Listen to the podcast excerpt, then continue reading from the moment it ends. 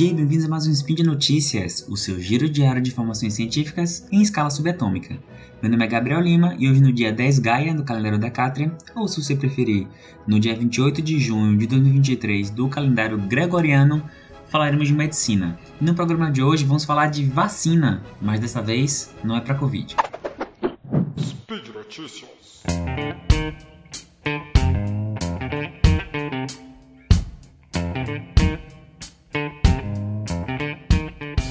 Pessoal, hoje a gente vai falar de uma vacina, tá? E diferente do que aconteceu aí nos últimos três anos, que a gente, com motivo, né, com razão, falava, o nosso foco era muito voltado para a Covid, né? A vacina de Covid, que foi criada em tempo recorde, graças a um, um esforço hercúleo de diversos laboratórios e diversos cientistas que conseguiram desenvolver é, técnicas diferentes e conseguiram fazer vacinas eficazes em um curto tempo. A gente vai falar de uma vacina para uma outra doença que é muito relevante e está aqui há muito tempo né? Esse caso é a dengue. A dengue é uma doença infecciosa, é uma arbovirose, como a gente fala, vem naquele trio infernal que é dengue, chikungunya e zika, né? Todas são transmitidas pelo mesmo bichinho, pelo mesmo mosquito, que é o Aedes aegypti. E é uma doença muito prevalente no Brasil há muito tempo. Na, na, década de 70 até se pensou que teria sido erradicado, mas logo voltou e nunca nos abandonou. Ela é epidêmica do Brasil, né? Então é uma doença que a gente tem sazonalidade e todo ano a gente tem diversos milhares, dezenas de milhares de casos. Sabemos que a prevenção dela é muito complicada, não é complicada de se fazer, né? A gente sabe que é só não deixar água parada, mas é muito complicada como política pública. Afinal, a gente tem um país gigantesco, diversos imóveis abandonados e a conscientização popular, a educação popular sobre o assunto é sempre muito complicado. Então, apesar dos esforços é, que a gente tem nas últimas décadas de um Ministério da Saúde super ativo, né, que, que tenta fazer campanhas, todo ano vincula campanha, é, tem um fumacê, os agentes de, de, de endemias que passam nas casas, é muito difícil controlar. E aí uma outra estratégia que a gente poderia ter é a vacinação, né? A vacinação é uma imunização, é, é uma imunização que a gente tem para a doença, então a gente não vai erradicar a circulação da doença, né? Mas a gente vai evitar que o mosquito contaminado, ao picar a pessoa, passe a doença ou se passar, tem efeitos menores, né? Muito parecido com o que a gente tem na Covid, porque a lógica da vacina é muito parecida. A gente já tinha uma vacina aprovada aqui no Brasil, era uma vacina francesa, é, só que essa vacina ela tinha uma peculiaridade que ela só poderia, ela só faria sentido para pacientes que já tiveram dengue alguma vez na vida, né? E aí a gente tem um problema muito grande com isso, porque é, como, é, como é difícil saber quem já foi infectado, como, como assim é difícil saber? A gente pode saber facilmente quem já foi infectado fazendo sorologias, mas muitas pessoas acham que tiveram dengue e não tiveram, muitas pessoas que tiveram dengue é, acham que não tiveram, porque são sintomas às vezes inespecíficos e muitas vezes difíceis de diagnosticar. E aí muitas pessoas não sabem se já tiveram dengue, se já tem dengue, para poder tomar a outra vacina, que é a Dengvaxia, né? E essa vacina, ela tem uma diferencial, o nome dela primeiro já é muito legal, é uma vacina japonesa, o nome dela é Kedenga, então eu acho muito legal esse nome. E ela é uma vacina que ela é feita para os quatro sorotipos da dengue, tá? E ela você não precisa ter tido dengue antes. Então isso, pô, é um diferencial muito grande porque faz uma prevenção, é, independente de você ter dengue ou não, você consegue ter uma proteção é, importante. Essa vacina ainda não está disponível no SUS, tá? Ela foi autorizada pela Anvisa. É, claro que se ela for, é, o Ministério da Saúde, sempre quando tem uma vacina nova, ela faz o estudo. Se o custo-benefício, é, pensando epidemiologicamente, como política de Estado, vale a pena colocar no sistema público, no PNI, né, no Programa Nacional de Imunizações. Então esse estudo deve ser feito. Eu confesso que eu não tenho capacidade para dizer se é indicação ou não, mas essa vacina já está já tá aí no, no para você achar nos laboratórios particulares, tá? Cada dose fica entre 300 e 400 reais, você tem que tomar duas doses, então você fica uma imunização aí que fica entre 600 e 800 reais. É um valor um pouco mais alto, mas com uma vacina que tem um, uma proteção às vezes importante.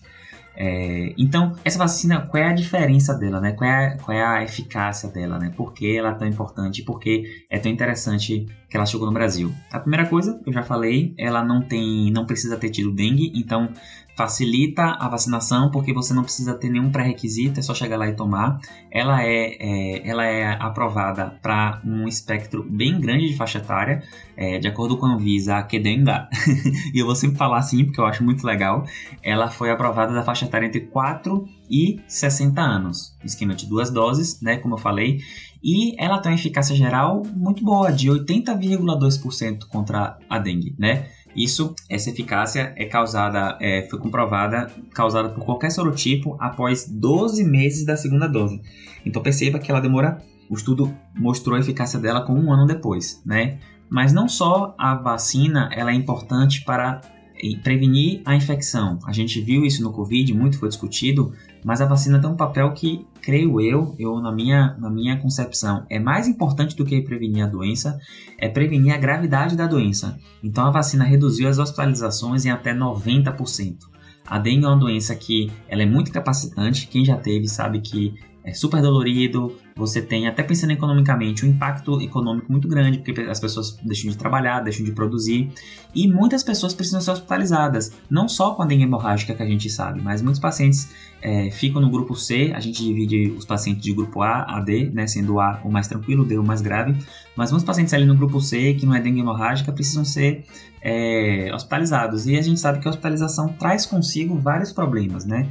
É, não só custos para o serviço, onerar o serviço com leitos ou coisas do tipo, mas é, é, é bota o paciente é, é, que fica exposto à infecção hospitalar, é um paciente que ele tem problemas sociais e psicológicos associados a internamento.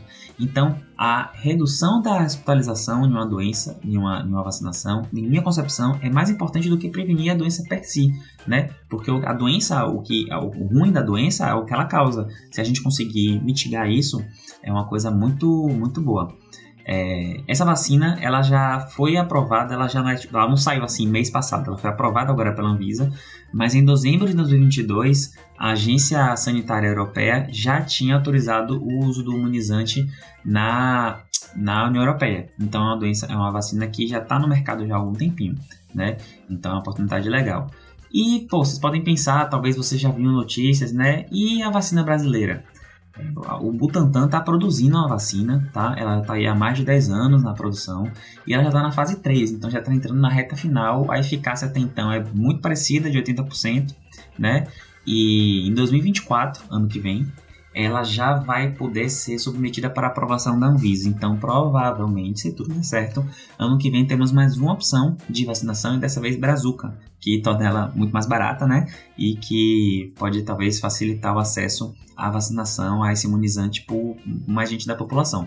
Então é uma boa notícia, eu sempre gosto de trazer boas notícias aqui que a gente tem com a chegada dessa vacina. Ainda é particular, é um preço um pouco salgado, mas é assim que as coisas vão, vão encaminhando e creio eu que daqui a alguns anos vai baratear e vai ser uma coisa de mais acesso para todo mundo. Bom pessoal, e por hoje é só. Lembrando que a notícia que eu comentei, o link vai estar lá no post. Aproveitou que clicou para abrir, já deixa lá seu comentário, elogio, crítica, deixa lá seu salve, tá? É muito legal essa interação que a gente tem pelos comentários do podcast. Lembrando, lembrando ainda que esse podcast só é possível de acontecer por conta de seu apoio no patronato do SciCast, seja no Patreon, no Padrim ou no PicPay. Um beijo no seu rim esquerdo e até amanhã. Tchau, tchau.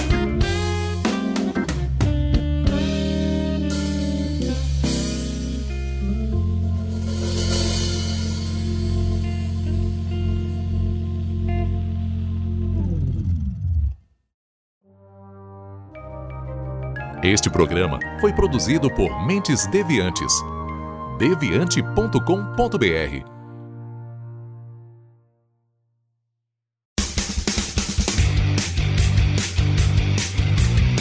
Cortes, edição de podcast.